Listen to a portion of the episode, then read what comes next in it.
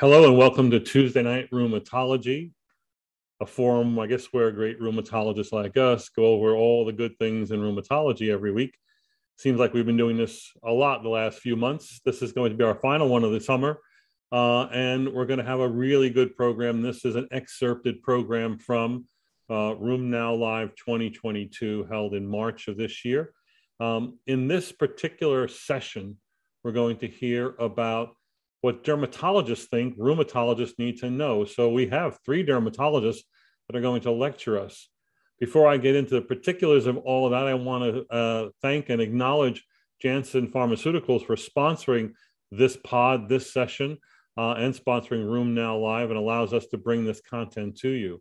As you know, you'll be able to watch this program here tonight, but you can also watch this recorded or listen to it recorded in its entirety, or you can listen to the individual lectures, which will also be made available on the RheumNow website and on our YouTube channel. I want to remind you that this is being broadcast to you on the webinar if you signed up for the webinar, but is also being simulcasted live streamed to LinkedIn, Facebook, Twitter, and our YouTube channels. So today on the program, we have Doctor Bruce Strober from New York, Doctor Kenneth Gordon from uh, Wisconsin, and Joe Merola, a rheumatologist and dermatologist. All the other two guys are dermatologists. Joe is a combined rheum derm, uh, and Joe's from Boston, and they're going to each be talking about management. Uh, we're going to start off the program. We're going to run these together. It's about fifty, fifty-one minutes. Uh, and uh, Doctor Strober from New York, a leader in clinical trials in uh, dermatology and psoriasis drug development, is going to talk to you about the latest data that we've seen and the latest drugs and the head-to-head studies that we've seen, really good data. Ken Gordon's got a really practical session where he's going to talk about things that you need to know when seeing these cases with dermatologic manifestations. And Joe Merola is going to talk about the rheumatologist approach and also the combined rheumatology dermatology clinics that he's been running and what um, that may uh, offer as an advantage. So we'll take this down. We'll get started. Um, I'll take over the, um, the share screen. Okay. Here we go.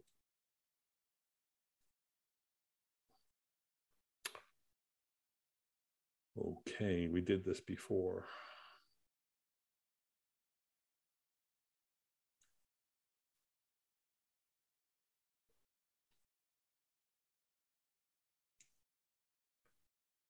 I did this last week.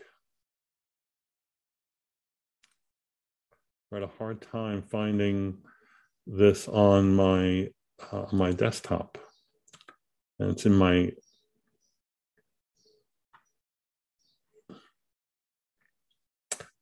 Wow.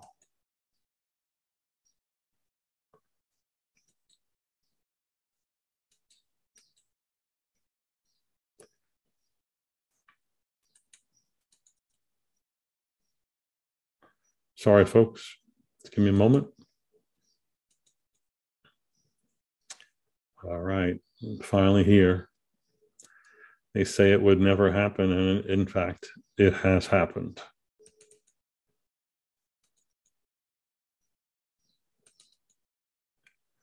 Okay. We're going to start with Bruce Strober. As uh, as I said, Bruce is originally from New York, but he's at now the clinical professor of dermatology at Yale um, University in Connecticut. And Bruce is going to talk to us about advanced. Two, they had to go to a zero. Now you can see here, these efficacy data are modest. Only one in five patients achieve the benchmark, but apremilast is a modest efficacy drug. So no surprises here. And not surprisingly, the same tolerability issues arose in this study regarding headache, nausea, and diarrhea in about one in every five patients for each of those adverse events. Now, a different drug that's oral, yet uh, possibly going to go into the same space is ducravacitinib. It's a drug that's not yet approved by the F D A for any indication. It's a specific T Y K two inhibitor by binding the allosteric domain of T Y K two, not shared by the other three members of the JAK kinase family, JAK one, two, and three. More specifically, ducravacitinib binds the regulatory domain of T Y K two that isn't shared in the JAK one through three uh, members of the family.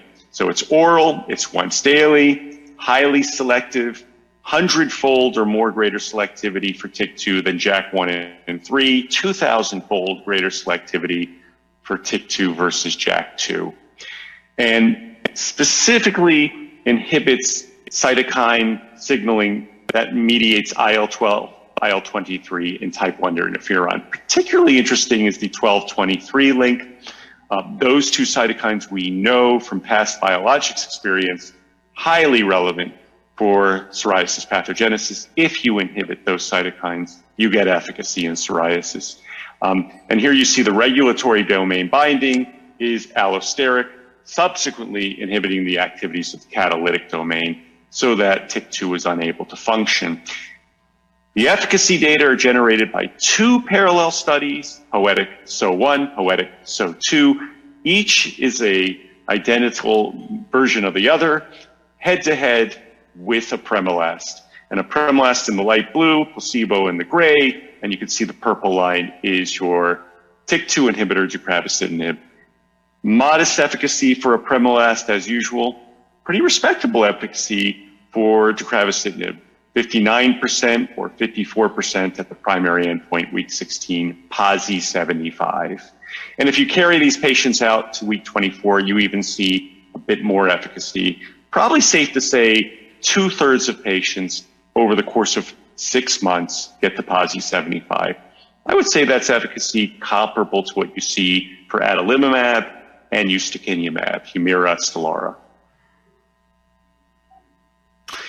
Adverse events, well, ducravacitinib uh, did not have the tolerability adverse events seen with apremilast. As you can see in this slide, headache, diarrhea, nausea, highlighted, were low in the ducravacitinib arm and comparable to placebo, whereas you see about a quarter of the patients on the apremilast arm seeing headache, diarrhea, and nausea. A, a little bit more nasopharyngitis in the ducravacitinib arm, um, but no differences in A Es leading to discontinuation or serious A Es. These are some adverse events of interest, particularly those that you might see in patients receiving JAK kinase inhibitors, serious infections, zoster, arterial thromboembolism, deep venous thrombosis, pulmonary embolism, and then MACE. And in every instance, you can see ducravacitinib performs quite comparably to either placebo or apremilast. And we know apremilast isn't associated with any of these real adverse events. And so if ducravacitinib in this study of a large number of patients is similar, we have a good sense that issues related to JAK kinase inhibition are not gravitating towards ducravacitinib. Laboratory monitoring, similarly, because of the T Y K two specificity, it appears that laboratory monitoring that you might think necessary for a JAK kinase inhibitor isn't necessary for ducravacitinib. For example, no need to measure the C B C to my eye because there's no movement in lymphocyte, neutrophil, and platelet counts, no anemia. Uh, comparable to apremilast as shown here in this table. Similarly with cholesterol, no issues with cholesterol, minimal issues with triglycerides, um, almost the same as placebo. C P K is a little elevated in some patients, but again, not different from placebo, and no issues on renal function or A S T, A L T. So it might be ducravacitinib is a type of drug that is unique in its M O A, different from JAK kinase inhibition, not having some of the adverse events we associate with JAK kinase inhibition, and not necessitating blood test monitoring typically needed for your classical JAK kinase inhibitors. Now, what about the JAK inhibitors for psoriasis? We don't have an approved one. We only can use them because they're approved for psoriatic arthritis, and that would be tofacitinib and upadacitinib, or they're approved for atopic dermatitis, and that would be upadacitinib and abrocitinib, which is a drug unique to dermatology now, uh, manufactured by Pfizer. Tofacitinib, I have found, is very effective for patients with palmoplantar psoriasis, and we published this in the journal Psoriasis and Psoriatic Arthritis. Um, many cases, I have over twenty-five patients who basically all show this behavior. If you take someone with palmoplantar psoriasis and you give them a couple months of standard dose tofacitinib, you nearly clear them or clear them in every instance. Baseline, this is two months later. Baseline, month one, month two, fully clear. This patient is now a year out, still clear. Very severe patient, brought to almost clear after two months. Um, again, I have countless patients who demonstrate this behavior. Um, and I think this means JAK inhibition, at least in the manner by which tofacitinib does it, is a really uniquely effective approach to palmoplantar psoriasis that we don't see with our high, potent, high potency biologic therapies. They don't do this as frequently. Um, there's something unique to JAK kinase inhibition that leads to this outcome. And the question remains, will upadacitinib, which is now approved for psoriatic arthritis, work as well or better? Well, we'll find out soon. I'm going to start using upadacitinib exclusively for these patients, moving away from tofacitinib, and just see how my first ten patients do. I L seventeen A pathway inhibitors, it's well known in rheumatology, they're great for psoriatic arthritis, and we also know they're great for psoriasis. Now they're approved in pediatric populations down to the age of six. That's the upshot of this part of the presentation. Ixekizumab, very effective at the PASI ninety one hundred level, actually more so than it is in adults, down to the age of six. These are the kids. This is Secukinumab, and I highlight its efficacy at PASI ninety, really impressive, seventy-three percent of patients at the three hundred milligram dose, hitting PASI ninety at week twelve, and out week fifty-two, a similar number of patients. And the blue line is etanercept, and the blue histograms are etanercept. There's really no comparison. Etanercept has been a gold standard drug for pediatric psoriasis for many years. Now we can move to I L seventeen A inhibitors as long as patients don't have a history of inflammatory bowel disease, and that would be the major issue. I will say as an aside, my preferential drug for pediatric psoriasis remains ustekinumab because no risk for I B D, very easy dosing at every twelve weeks, and really quiet safety. Bimekizumab is a drug that blocks I L seventeen A and F, so it's a unique M O A. Uh, blocking I L seventeen F brings into play another isoform of I L seventeen that is found in high levels in patients with psoriasis, particularly in their plaques. Um, so it is believed that I L seventeen inhibition should encompass not only A but F to get the full range and potential of I L seventeen pathway inhibition. Bimekizumab is not yet approved for psoriasis in the United States. That approval is nearly going to occur. It might even occur or have occurred by the time you hear this talk. In a nutshell, the efficacy of bimekizumab in psoriasis, in my opinion, is unmatched. ninety-one percent of patients get to PASI ninety, all right? For reference, uh, risankizumab, it's about seventy-five percent of patients at that level. So ninety-one percent, and at week fifty-two, a similar amount of patients are still at that metric. Um, so you're gonna get ninety percent at PASI ninety, you're gonna get seventy percent at PASI one hundred. You're gonna tell a patient there's a seventy percent chance you'll be fully clear by week sixteen, so a very rapidly acting drug as well. Again, probably the most potent and rapidly acting medication. Uh, the one downside is candidal infections occur in approximately ten to twenty percent of patients, depending on the dose used. There'll be a Q eight week maintenance dose and a Q four week maintenance dose after initial sixteen weeks of Q four weeks.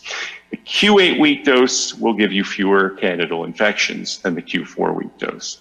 And just for perspective, uh, the other I L seventeen pathway inhibitors, such as secukinumab, ixekizumab, and brodalumab, have much lower candidal rates. Uh, somewhere between two and five percent of patients experience uh, candidal infection while on these drugs. But the bimekizumab, again, ten to eighteen percent depending on study. So we're all going to have to be, quote unquote, candidologists to take care of patients on bimekizumab. I predict that most of these patients have mild oral candidiasis, which is easily treatable, and by far the majority of patients didn't come out of the studies when they had candidal infection. So it might be a minor issue that's easily managed. With regard to long-term safety of biologics, and particularly I L seventeen A inhibitors in psoriasis, I want to point out serious infection rates. You can see all three of the I L seventeens currently approved gravitate to about one point three, one point four events per one hundred patient years. And that's in line with the SOLAR registry range. range. That's a real world registry of twelve thousand patients with moderate to severe psoriasis. That yellow bar is the range of serious infections. And you can see I L seventeens fall within the real world range when they're in their clinical trials. And actually, they're very comparable to I L twenty-three inhibitors. So low serious infection rates in I L seventeen inhibitors. So to summarize the I L seventeens, we, we see drugs with rapid response, robust efficacy, more frequent dosing than I L twenty-three inhibitors. Occasionally, they're underdosed at, week, at every four weeks, I would say. Comparable efficacy at adalim to adalimumab for psoriatic arthritis. We know they inhibit radiographic progression with good efficacy for axial disease, low, signaling, low signal for malignancy and serious infections, best efficacy for nail psoriasis, no laboratory monitoring. Candidiasis, less than five percent for the I L seventeen inhibitors, higher for the I L seventeen A F blocker.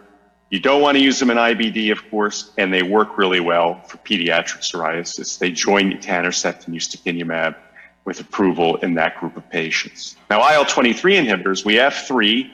There's tildrakizumab, which is our weakest I L twenty-three inhibitor. I say that because only two out of three patients get the PASI seventy-five at week twelve, maybe a few more at week twenty-eight, and uh, week twenty-eight PASI ninety, about fifty percent, I would say, and twenty-five percent at PASI one hundred. These are low numbers for the I L twenty-threes. For guselkumab, now you're seeing PASI seventy-five at the ninety percent range, and you can see the plum-colored line is Humira, adalimumab, as a comparator.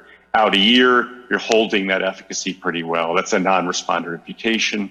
PASI ninety, three out of four at PASI ninety for guselkumab, and PASI one hundred, about half the patients on guselkumab. So half the patients on guselkumab cleared at a year out, um, and that's twice the number of patients you saw with tildrakizumab at that metric.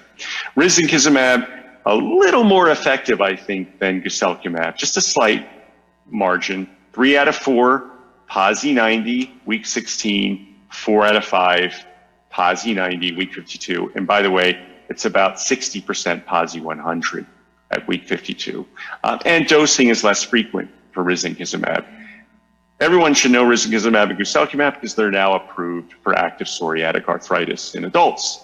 Um, so these are drugs you'll get to know. And similarly, they're quiet on the serious infection level, in range with SOLAR, one point two per one hundred patient years, serious infections. Malignancy, low rates, zero point five per one hundred patient years, and in range with the real-world SOLAR registry. So um, fairly good comfort with regard to serious infections and malignancies in people either on I L seventeen inhibitors or I L twenty-three blockers. So to conclude, the I L twenty-three inhibitors, robust, long-lasting skin efficacy, high PASI ninety and one hundred levels, week sixteen and onward. Um, more than fifty percent of the patients on risankizumab, guselkumab are PASI one hundred at week fifty-two. With risankizumab slightly more efficacious and a less frequent dosing interval. But both are very nice in terms of their two to two, three month dosing interval, very infrequent and probably tolerant of lazy dosing where some missed doses don't really have great consequence on efficacy. They're sneaky in their rapidity of response. They're not slow drugs. They're not as fast as, say, ixekizumab, um, but they're comparably as fast as secukinumab. You will see at four weeks out, more than half the skin is cleared. And I told you about the dosing laziness. They have efficacy for psoriatic arthritis. I see this very practically in the clinic. Patients do see signs and symptom improvement with guselkumab, risankizumab, and the approvals are therefore justified. Um, and they seem to have T N F level efficacy for dactylitis and enthesitis. Um, maybe though, they don't stack up on the radiographic progression issue. So there, I would say more severely affected psoriasis patients should be biased towards T N F blockers and I L seventeen inhibitors, but a good choice for the more mild P S A patient that we commonly see in dermatology. No laboratory monitoring, low signal for malignancy, no candidiasis signal for these drugs. And finally, no I B D concerns. So a little less concern up front. We don't have to screen for I B D. We don't have to worry about candidiasis. Um, pretty quiet mechanism of action, I L twenty-three inhibition. So I end here with the current treatment paradigm.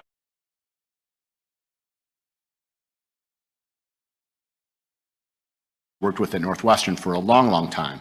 Um, and I had to get this, and we wrote this on the back of a napkin. Uh, so it was like the Laffer curve for those people who remember the Reagan, Reagan administration. And it turned out to be the silliest, most common sense figure I've ever seen. But as we have many, many new treatments going on, I actually think it's somewhat relevant now where it wasn't probably in two thousand six. So we think of it as the four-quadrant model. But all it's doing is saying, what are the priorities of the patient that are in, that's in front of you to get it better? Because that's going to impact your selection of therapy. So quadrant one's when you have limited psoriasis, limited arthritis, probably something that's not progressive in arthritis. Can you use N SAIDs? Can you use topicals? Can you use methotrexate? Methotrexate's a pretty weak drug in psoriasis um, and is uh, modestly effective in psoriatic arthritis. But you can do things that you have time, you're not in a rush. Quadrant two is extensive psoriasis and mild arthritis. Those are the people who show up in the dermatology office primarily. And those are the folks who you have to think, what's going to get their skin better? Because while we want to treat their joints as well, that's not the priority moving forward. Limited psoriasis and severe arthritis the other way around. Maybe you want to use preferentially an anti-T N F, which isn't quite as good as some of the newer agents in treating uh, psoriasis, but they're highly effective for psoriatic arthritis. And then finally, the extensive psoriasis and severe arthritis, you really need to hit on something that's going to hit both of them very hard. You have to think about what the patient in front of you, what their priority is, and what is the thing that needs to be treated most quickly. So we're going to go through a couple cases that I think will hopefully um, bring out some of the major issues uh, that we see when we're treating patients with psoriasis. So this is a twenty-eight-year-old woman who walks into the office. Um, I think that most people can make the diagnosis of psoriasis from across the room, uh, and most people can make the diagnosis of psoriasis across the room. Uh, but she clearly has greater than ten percent body surface area. I, I think that's pretty obvious from the picture. Now, she's a nurse. She immigrated from Romania about three years prior to my first seeing her. She has severe skin disease, no doubt, but she's had it since she's age twelve, so she's had it for about sixteen years already. Uh, she has joint swelling and pain and stiffness since age eighteen, so the psoriasis came beforehand. Um, but it's really much localized joint pain, few fingers and toes. Um, Sometimes she's swollen, sometimes she's not. We can't always tell if the swelling is related to the inflammation in her extremities uh, from the psoriasis or actually within the joint space. Um, and it's uh, the stiffness lasts for an hour, hour and a half. It varies a little bit. She's a nurse, and she's significantly difficulty finding work due to her cutaneous disease. Her fingers aren't impacting her ability to work, but her skin is preventing her from getting a job. And there's actually quite a bit of evidence that unemployment and underemployment is a significant, um, there's a significant impact of psoriasis, and particularly severe psoriasis, on employment status. So I would put her in quadrant two, right? She has skin predominant disease, early joint disease, but that's not what's driving her. She needs to get better quickly. So her more significant issue related to quality of life, potential comorbid disease, is due to her skin. And as I said, I consider employment issues comorbid disease as well.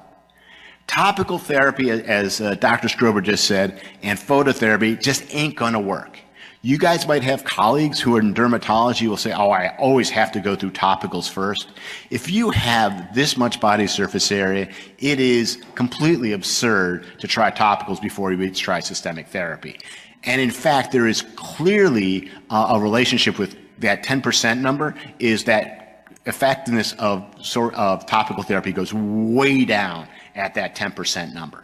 So this is a patient who needs internal medicine, has systemic therapy, but then how do you choose in that zoo of biologics and orals, what is the best treatment for her? She has some pretty good evidence for joint disease, so you don't want to ignore it. And so we should determine, should we determine therapy based on what's best for her joints? She has a chronic disease, and so does speed matter in this? And I think that's an important question for everyone in treating uh, psoriasis. So there's a guy named Mark Lebel, who many of you know, who used to be the, the chair at Mount Sinai in New York, uh, who would always tell about how speed is centrally important for all his patients because he has politicians, he has actors, he has all these really important people who have to get better really quickly. So speed is something he really looks for for a medication. Not a big issue for me in Milwaukee, right? Um, and so you have to think about that patient in front of you and what's really driving them to get better. As Doctor Strober just said a few moments ago, um, some drugs are a little faster than others, but what we have today is so much faster than we had ten, fifteen years ago. It's almost silly to even consider some of it sometimes, unless it's a really emergent thing. And, and the most, who knows what the most emergent uh, issue for getting someone better as quickly as possible for um, psoriasis is? Anyone have a guess? Weddings, yes, absolutely. Thank you very much. I have treated more patients on cyclosporine without that much psoriasis for weddings for my entire career. Um, and then your local dermatologist really only uses oral medication and apremilast, which is not an unusual situation, and does not prescribe biologics. Is that an okay place to start? And I think that's another question you have to ask for the patients. First of all, I just want to put out psoriasis uh, methotrexate data, and I, I'm going a little off topic here, but I think a lot of rheumatologists don't know the methotrexate data for psoriasis, so I just wanted out there. This is the best trial of methotrexate, called the M E T O P study. It was published a number of years ago as sub-Q methotrexate, actually aggressively dosed with seventeen point five milligrams to start sub-Q.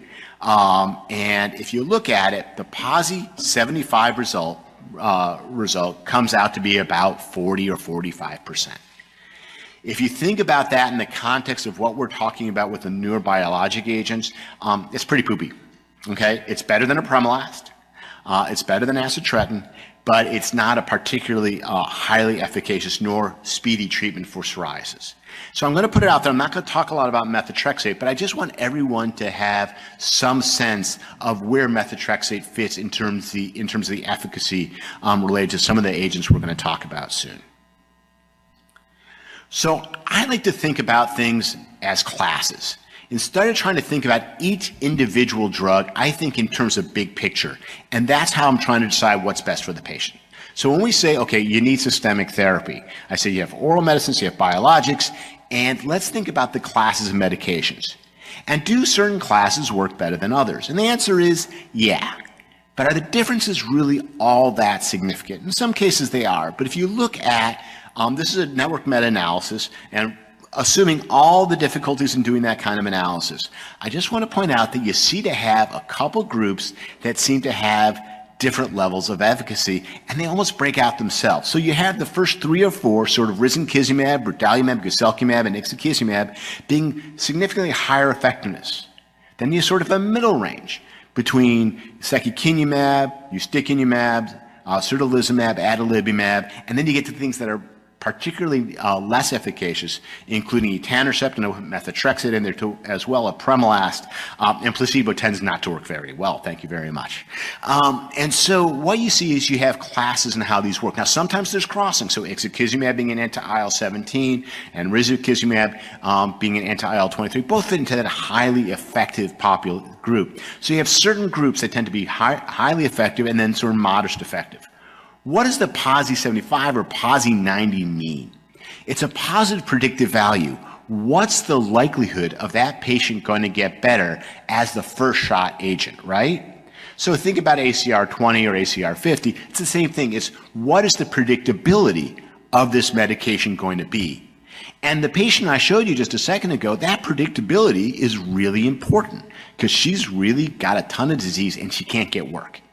So you want something in that very high predictable um, group. This is looking at quality of life, which says basically the same thing. It's a number needed to treat analysis.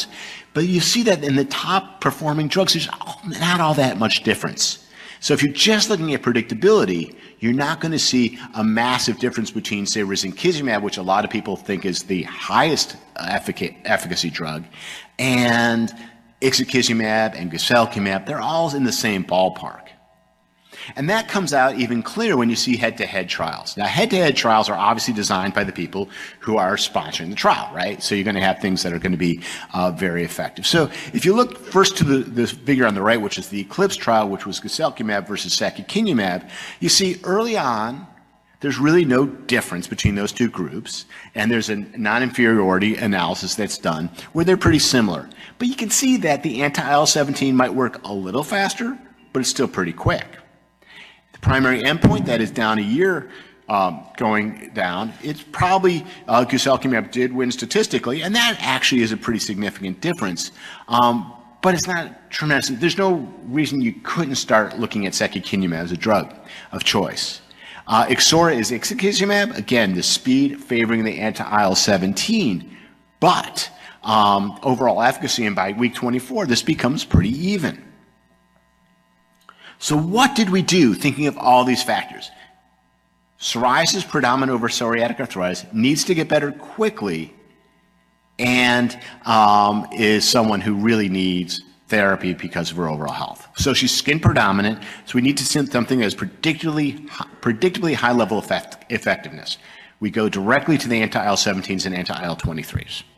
Speed is important. She needs to get better. She can't get work. Anti I L seventeen has a marginal benefit, though not overwhelming advantage.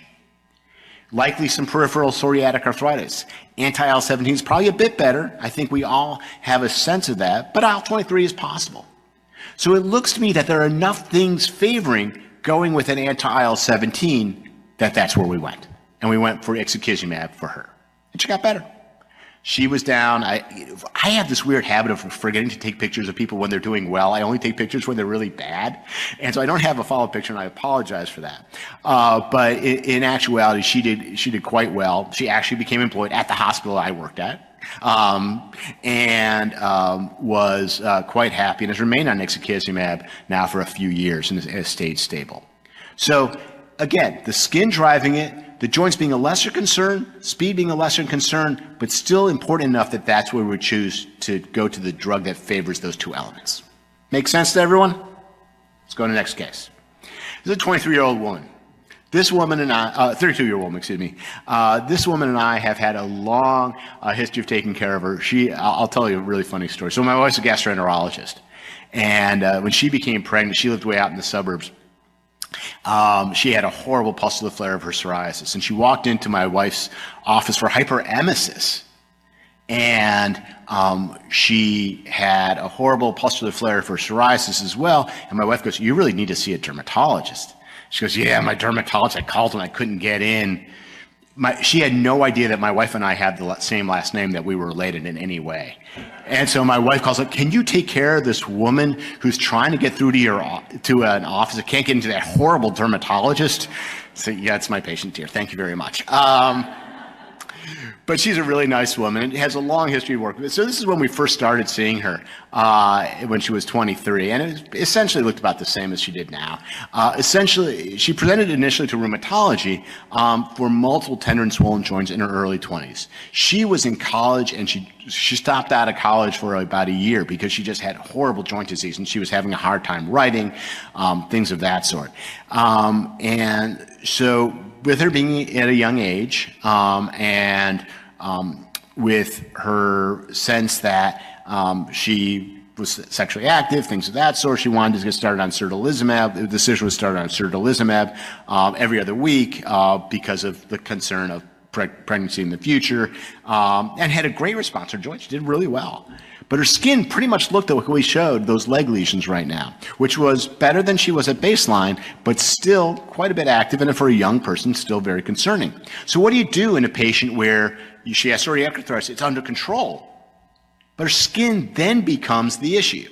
So there's no question her joints were the predominant issue to begin with, but that's now changed because her joints have gotten under control, because it's one of those times that the rheumatologist was smarter than the dermatologist, right? So what do you do? Do you add topicals or phototherapy? Do you change the dose of certolizumab? Do you add methotrexate? Or do you change the biologic completely? So let's go through our thinking about her. The first thing is, and, and I like to be a kind of a common sense kind of guy, of course you add a topical. Going to the dermatologist's office is similar to going to a bagel shop. You come out with a schmear, right? There's a well-known dermatologist named uh, Jerry Bagel, who once was in the back of the room when I made that joke and yelled, "That resembles me."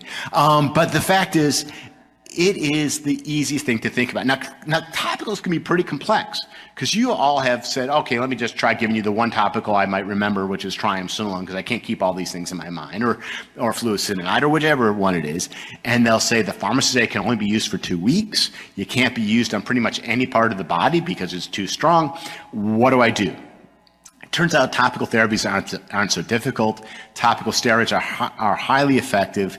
Um, you have to be concerned about the face, the underarms, the groin area, um, and that's about it um, for thinking. And, and use is, you know, most people don't use it enough because it's so hard to be adherent to the therapies to get actually any side effects of it. If someone has over eighty percent of the body surface area, you hope they're not using it all over their entire body as well.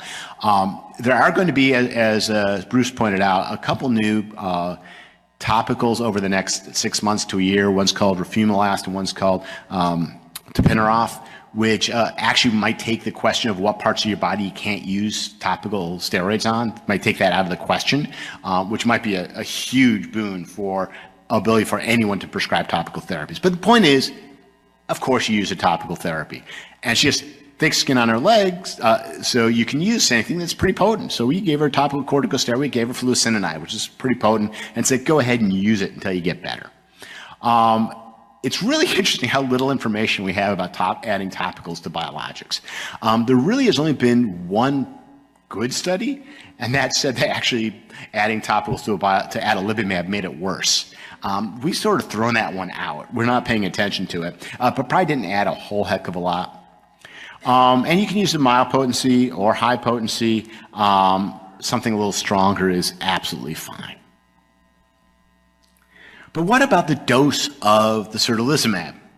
And this is looking at PASI one, which was a trial uh, of uh, certolizumab, and it's pretty clear that four hundred milligrams every other week chronically works better than two hundred milligrams every other week for certolizumab. So the question is, in a young woman who is happy to be on certolizumab because of other issues and her joints are doing great, can you change the dose of the medication? And the answer is, yeah. And the other thing is, can you change? So we don't have certolizumab comparators, but we do have uh, comparators with adalimumab, and you can actually change the uh, from a high-functioning anti-T N F agent, not as good as some of the more modern agents, and go to uh, an anti I L twenty-three like guselkumab and get a high level of efficacy. So actually, that crossover patients do quite well. And that's been now demonstrated with a number of agents. So um, there's very good data um, with uh, bimekizumab when it becomes available, with crossover from adalimumab, ustekinumab, or even secukinumab as well. And so there are, the possibility of changing is also quite reasonable. So what did we do? Well, we, as I said, we started the fluocinolone cream. And you know what? As a young woman, the likelihood of a young woman uh, using her creams as prescribed is just, and, and this is even worse for young men, by the way, having boys, uh, well, men now her age as my children, uh, yeah, they don't use it, okay? The, the chance is almost zero. She couldn't come in for phototherapy, and she lived in an apartment, so she couldn't have a home U V B unit. I actually, through COVID, have used a lot of home U V B, where you write a prescription and someone gets a unit at home. They don't have to come in. They feel very comfortable. We've used it a ton.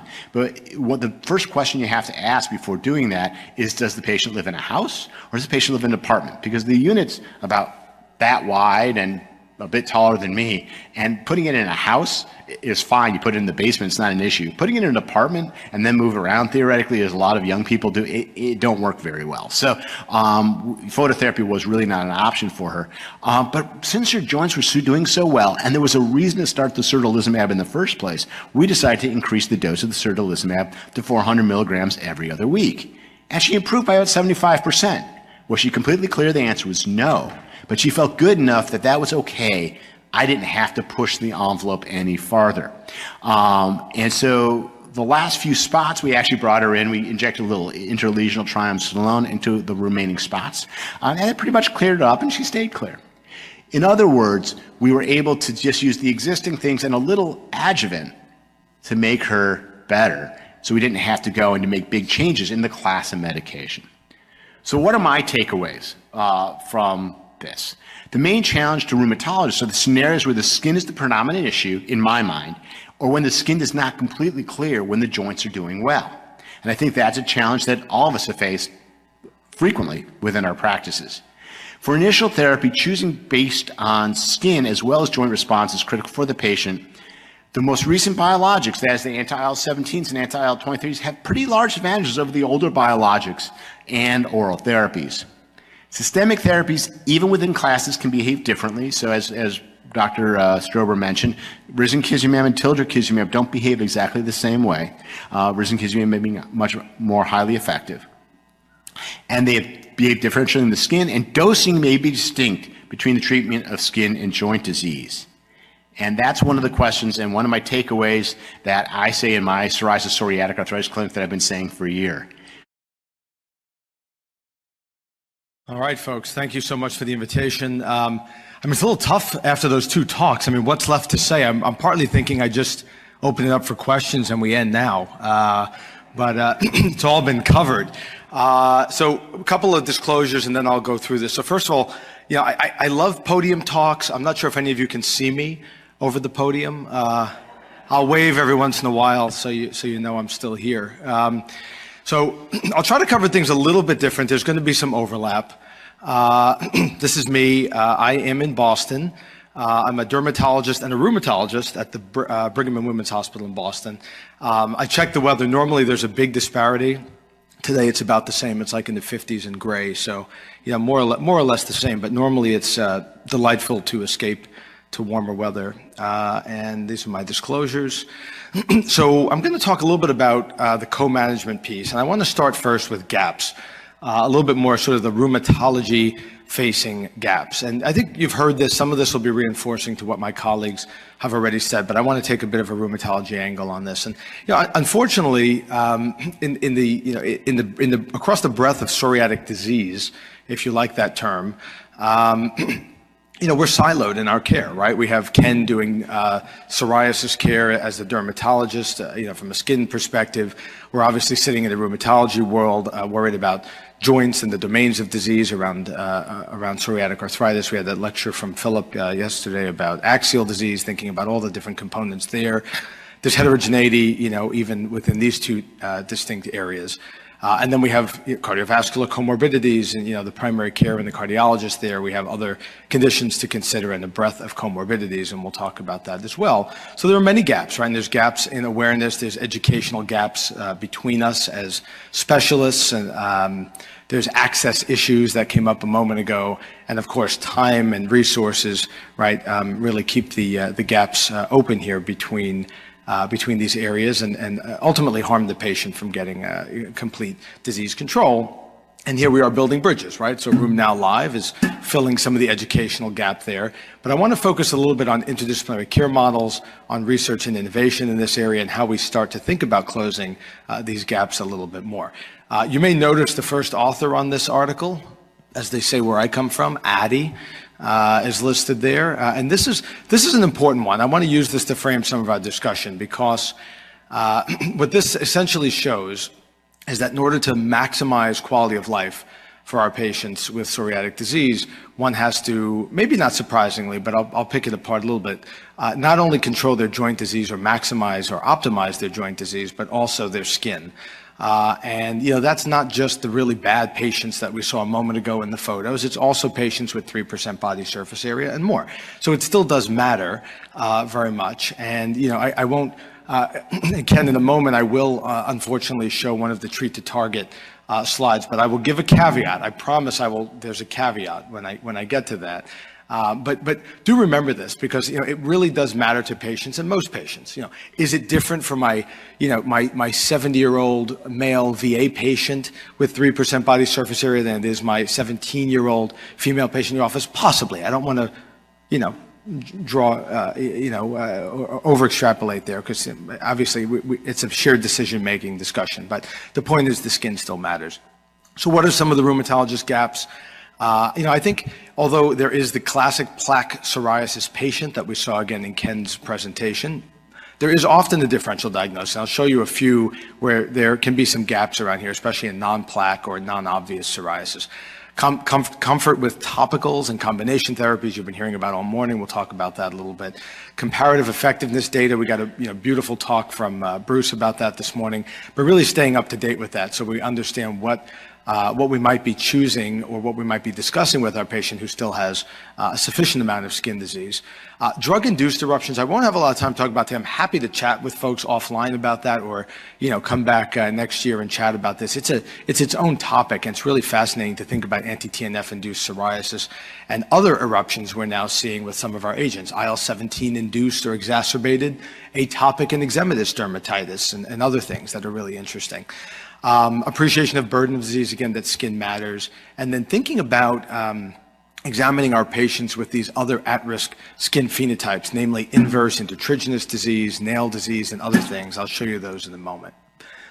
So this is just a, you know, a representative sampling of one of the things that I see. Now, depending on whether I'm sitting in the dermatology office or in the rheumatology office, I get a little bit of a different flavor here of what's coming across. And I will often have colleagues say to me, you know, boy, I have this patient with psoriatic arthritis. I've started them on a, you know, on anti-T N F. I'm waiting for it to kick in. And boy, their psoriasis just isn't clearing. And, you know, and unfortunately, th these are, these are examples of nummular dermatitis, of eczematous dermatitis, contact dermatitis, you know, and this is where some of the educational gaps in the co-management and collaboration come in, because it's not psoriasis, right? And, and sometimes it can be a little bit tricky. It's not always clear cut. Uh, and so I think, you know, getting more comfortable with this ourselves in terms of, you know, uh, just education and awareness, and, uh, and otherwise just having a partner in this uh, is, is another uh, point we'll talk about. And I really like this. We've done some work on this over the years, and um, I had a publication a couple of years ago that showed that inverse psoriasis was common, in fact, and upwards of twenty, twenty-five percent of patients had inverse, some element of inverse or intertriginous psoriasis and body folds. What's interesting about this is what, you know, what I found is we have a good number of patients who present with sort of a seronegative inflammatory arthritis, and you know, they, they don't get a specific label. And in fact, if you get them undressed, if you look at some of these areas, I think it really helps us get to a diagnosis of psoriatic arthritis, looking in the gluteal cleft, looking in body folds, uh, you know, uh, axilla, uh, and other areas. And so something to think about, uh, and, and in fact, this phenotype is associated with increased risk of psoriatic arthritis. Treat to target, Ken, cover your ears. Um, I just point this out for the rheumatologist for awareness. I think he, he and I are more aligned than not, that not everyone needs to be below one percent body surface area. I think it's a shared decision-making point. However, if you're seeing a patient where you are giving yourself a high five in the office because you have fixed their joints, but they still have substantial skin disease, you know, I think it is our job to offer them Uh, either ourselves uh, a therapeutic intervention for that, or to talk about, you know, referring appropriately. And we'll talk a little bit about those um, uh, overlap care models uh, in a moment. So this is a scenario that's come up a few times. Uh, so the patient with well-controlled P S A, say on the T N F, but they have active areas of skin disease. To me, this is not a minor piece of the rheumatology practice around psoriatic arthritis. So let's unpack a few of those gaps again. So okay, patient's not clear. Treat to target would suggest they should be less than one percent body surface, or at least we're going to have a discussion to say, well, how clear do you want to be? Um, perhaps that means some topicals. And you know, for some of my colleagues, I repeatedly get, and from the same people, the same question, well, which topical should I use, right? We'll talk about that a little bit. Uh, and you heard about those limitations today. Uh, and one of the big limitations is area, right? Is it genital, inverse, face, scalp, et cetera, based on vehicle, based on potency, and that may become easier in a moment. Ken alluded to this a little while ago. Familiarity with relative efficacy data. You're all experts now after this morning's talk, so that's no longer an issue. Uh, consider other combination therapy approaches, and then thinking about co-management. But often I hear, but there's a long wait time for the dermatologist, or it's challenging to connect with them. So we'll talk about that as well, what, you know, where we can bridge some of those gaps. So what are the solutions for the rheumatologist? Pick a couple of you know, topical steroids you feel comfortable with, and just keep using those, right? And understand that they're, uh, what the couple of differences are. You could probably get away with two or three and do a, a whole lot of good with that. However, there are new steroid, uh, non-steroid topicals coming. Ken alluded to this, tapinarof or Flumilast, some topical J A Ks and other things, you know, that may be one size fits all. Of course, it's going to be price and access like everything else, but wouldn't that be nice if you could just say, well, you know, you have a few stubborn spots, your joints are doing well, here's a prescription for X, and try that while they're either waiting to get into the dermatologist or uh, you know, or maybe they don't even need the dermatologist at that point, and that's fine. Uh, combination therapy was already covered, and we'll talk about the co-management piece. I'm not going to cover derm gaps. I'll come back to this, but just to say each specialist in this, you know, in this uh, arena has their own gaps. Uh, for dermatologists, um, there it's mostly around uh, familiarity and comfort with the musculoskeletal history exam, screening around P S A and other things. I won't, I won't, I'll spare you all here. It is highlighted though by, and as a segue to our discussion about um, uh, care models, uh, the GRAPPA group, um, of which I am a, uh, a, a, a huge fan and long-term member. I think Philip now twelve years or something like that, believe it or not.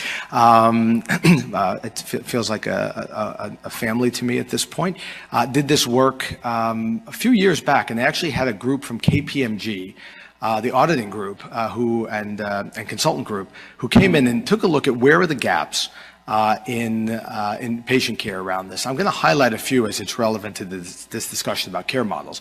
But they said that we needed to develop referral pathways and or informal networks in order to really optimize care. And we needed to, to promote collaborative care between specialties to establish multidisciplinary uh, teams wherever possible. And when you pay that much to a consulting group, you know, you have to listen to them, right? So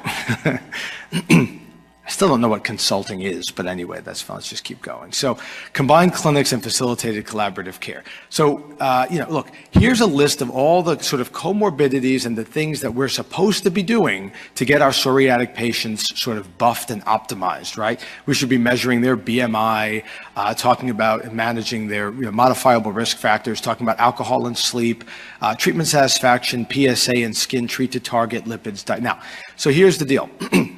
We do have to do all of these things for the patient.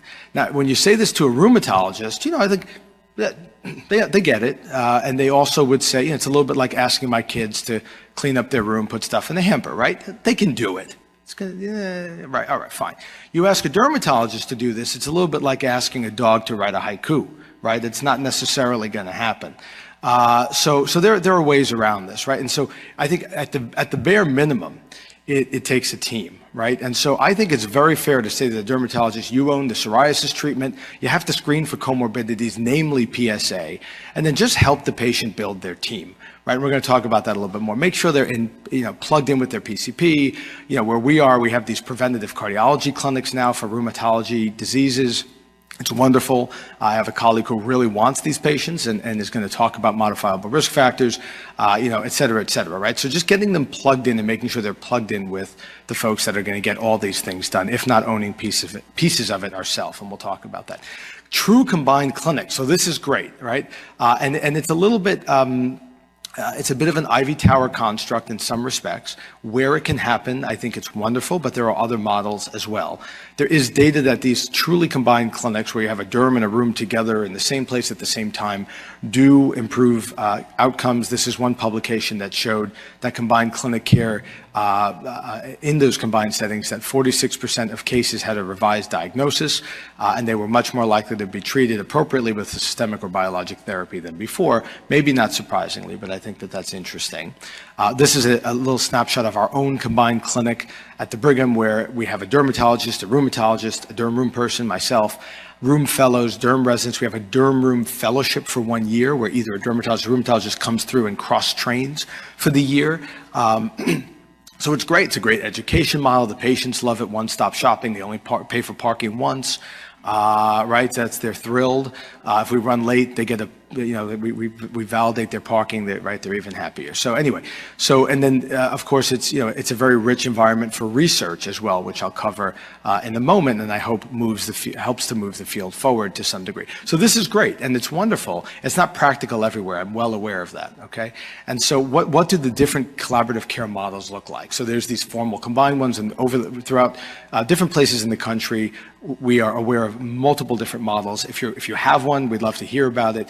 Some that are in person every week, like ours, some that are monthly, et cetera, et cetera. Some are in tandem, but they're not on the same day. Some now are actually virtual. They have sort of virtual grand rounds. Couple groups get together, they share their complicated cases, they talk about it. Great. Uh, but some of the more practical ones are, are just connecting with someone in your community who is a you know, let's say on the derm side, who is, who is not a cosmetic dermatologist. We're not recording this, right? That's a joke, yeah. not a cosmetic dermatologist, someone who writes systemic agents for patients who need them, uh, et cetera, et cetera, and just finding that person and, and, and linking with them, right? Whether it's texting, phone a buddy. I will say one, if there's anything good that came out of COVID, facilitating these, you know, discussions where, you know, where HIPAA went out the window and we were texting each other for a little bit about patients and such. That was helpful. Uh, communicate via electronic medical record. I'll come back to that. Sharing note templates is something, uh, and I'll share it with you, a website where you can get some of those note templates with what the other party wants collected to understand why you're making the decisions that you're deciding on. Um, and then really the key is just facilitated communication. And we have a few groups who have actually even agreed to hold a few templated slots for referrals that revert maybe a week or two before. They have one slot in their week for psoriatic arthritis referral from, from black or psoriasis referral. And they just keep it open so that you can get people in in a, in a relatively uh, quick time frame. And, and all of these things um, can be helpful. And I'll show you, I'll share with you some resources to look at this. So. Uh,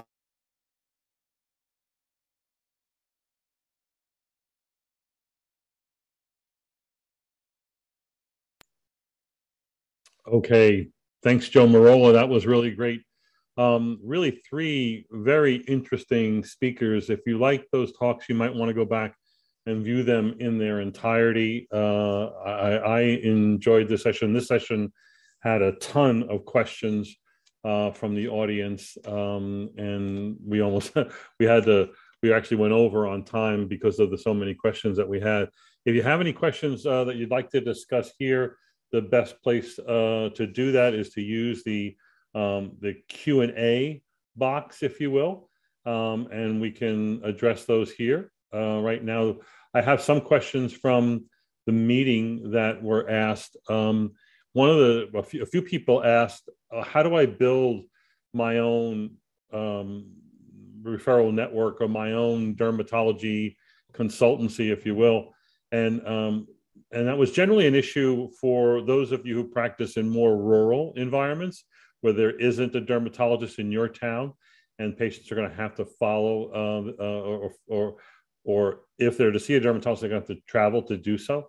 So what was a recommendation on how to best management, manage this? And there are several. One is, as Joe Merola spoke in that second to last slide, that you adopt one of those models, and that can be, you know, Zoom meetings uh, with uh, the, your derm colleague. You need to find a derm colleague that you can have a relationship.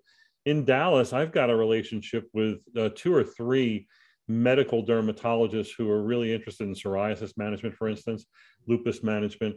And we begin most of our, you know, I need a, an opinion, I need a consultation with the cell phone. You know, we're texting each other.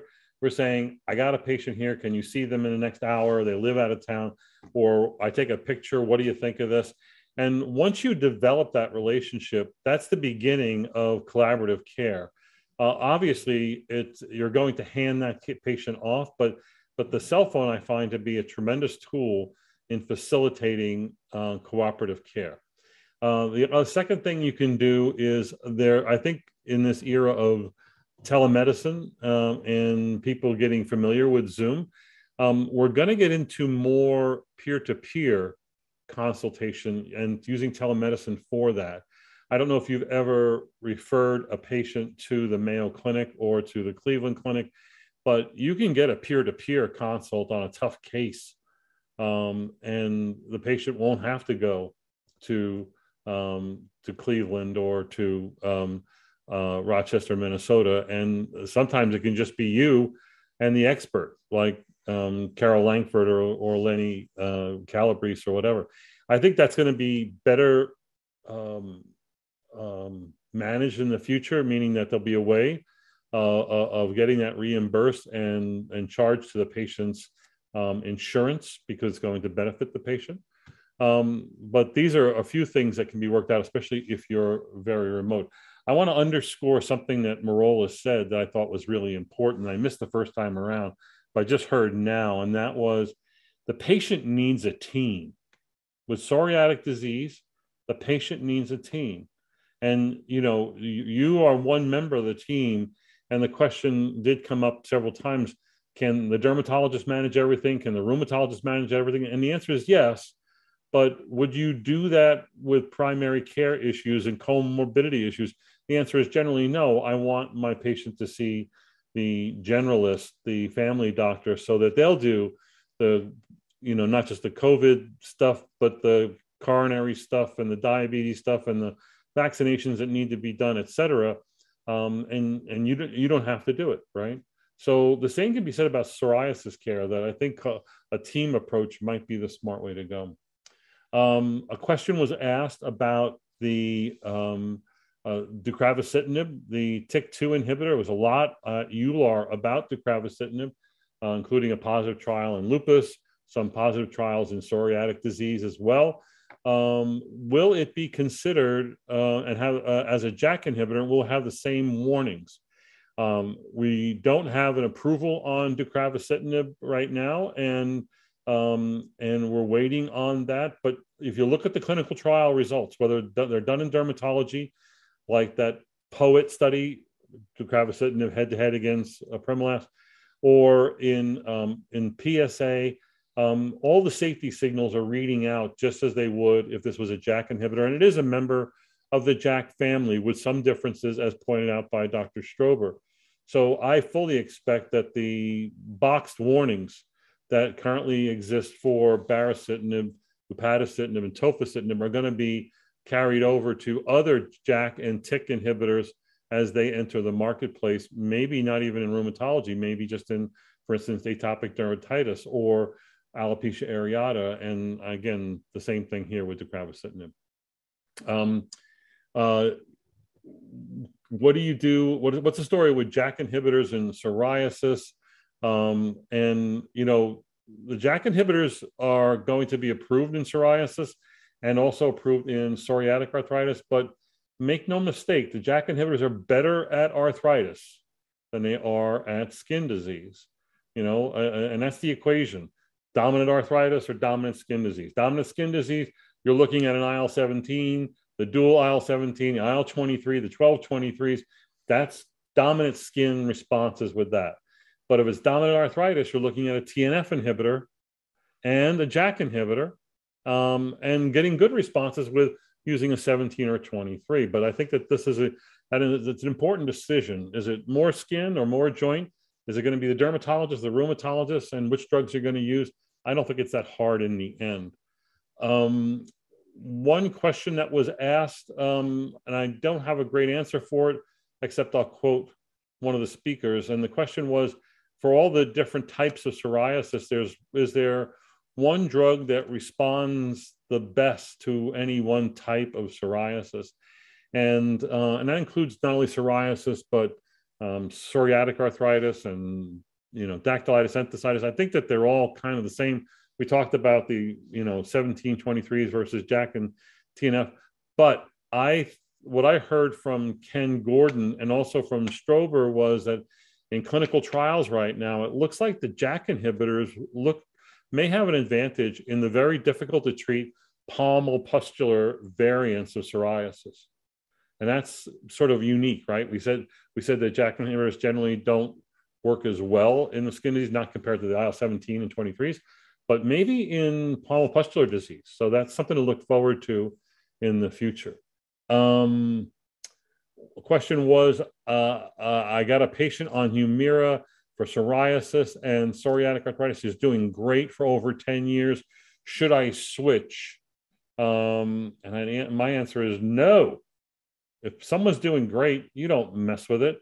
There is no real long-term toxicity issue with the T N F inhibitors. Again, with most of the T N F inhibitors, toxicities, whether it's, you know, a malignancy event, a T B event, infectious event, most of that's front-loaded, right? First six, six months, maybe twelve months. Someone's on it ten years. You're not going to get anything new. And if you do, it's not, it's not going to be related to the drug. So my answer is no. You don't never, you don't ever stop a drug that's working really well. And this question was about, should I switch to maybe a safer drug like the I L seventeen inhibitors? And the facts are that the I L seventeen and I L twenty-three inhibitors are safer because they've been largely approved and tested in psoriasis, where the signals for all the bad stuff, cancer, infection, is less than you see in R A and Crohn's disease. That's why it looks safer. It's not really that it's safer, it's just that the patients it's tested in don't have as much in the way of those serious toxicities. Um, anyway, that's it. Any, let me see if there's any more questions here um, in the question board. I don't see any. Uh, I want to remind all of you that um, we are um, not going to do Tuesday Night Rheumatology next week. We're going to take a break for the summer. We'll start the, up Tuesday Night Rheumatology in, um, in September. Uh, I want to uh, make a correction. This, this particular session and pod was sponsored by Novartis and not by Janssen. Thanks to Janssen. They had, did sponsor two other things during RheumNow Live, as did Novartis. And again, we're very thankful for Novartis' support of RheumNow Live. Um, and lastly, I want to point out to you that we've got a lot of content this last week from EULAR. I mean, just a tremendous amount. I think we, we recorded over seventy-five videos. Um, uh, I think we had a thousand tweets. I mean, just really incredible. Watch the videos. I think in the next few days, you're going to see a panel discussion on lupus highlights from EULAR twenty twenty-two, and then early next week, an R A panel discussion. You might want to look at those. I thought those were really well done, um, and I got to sit in on them and moderate them. That's why I, I'm recommending those to you. So, and then lastly, this week uh, on our weekly podcast, we'll be doing a roundup of what I think were the top um, presentations and takeaways from EULAR twenty-two. Folks, thanks very much for tuning in, and uh, follow us on RheumNow.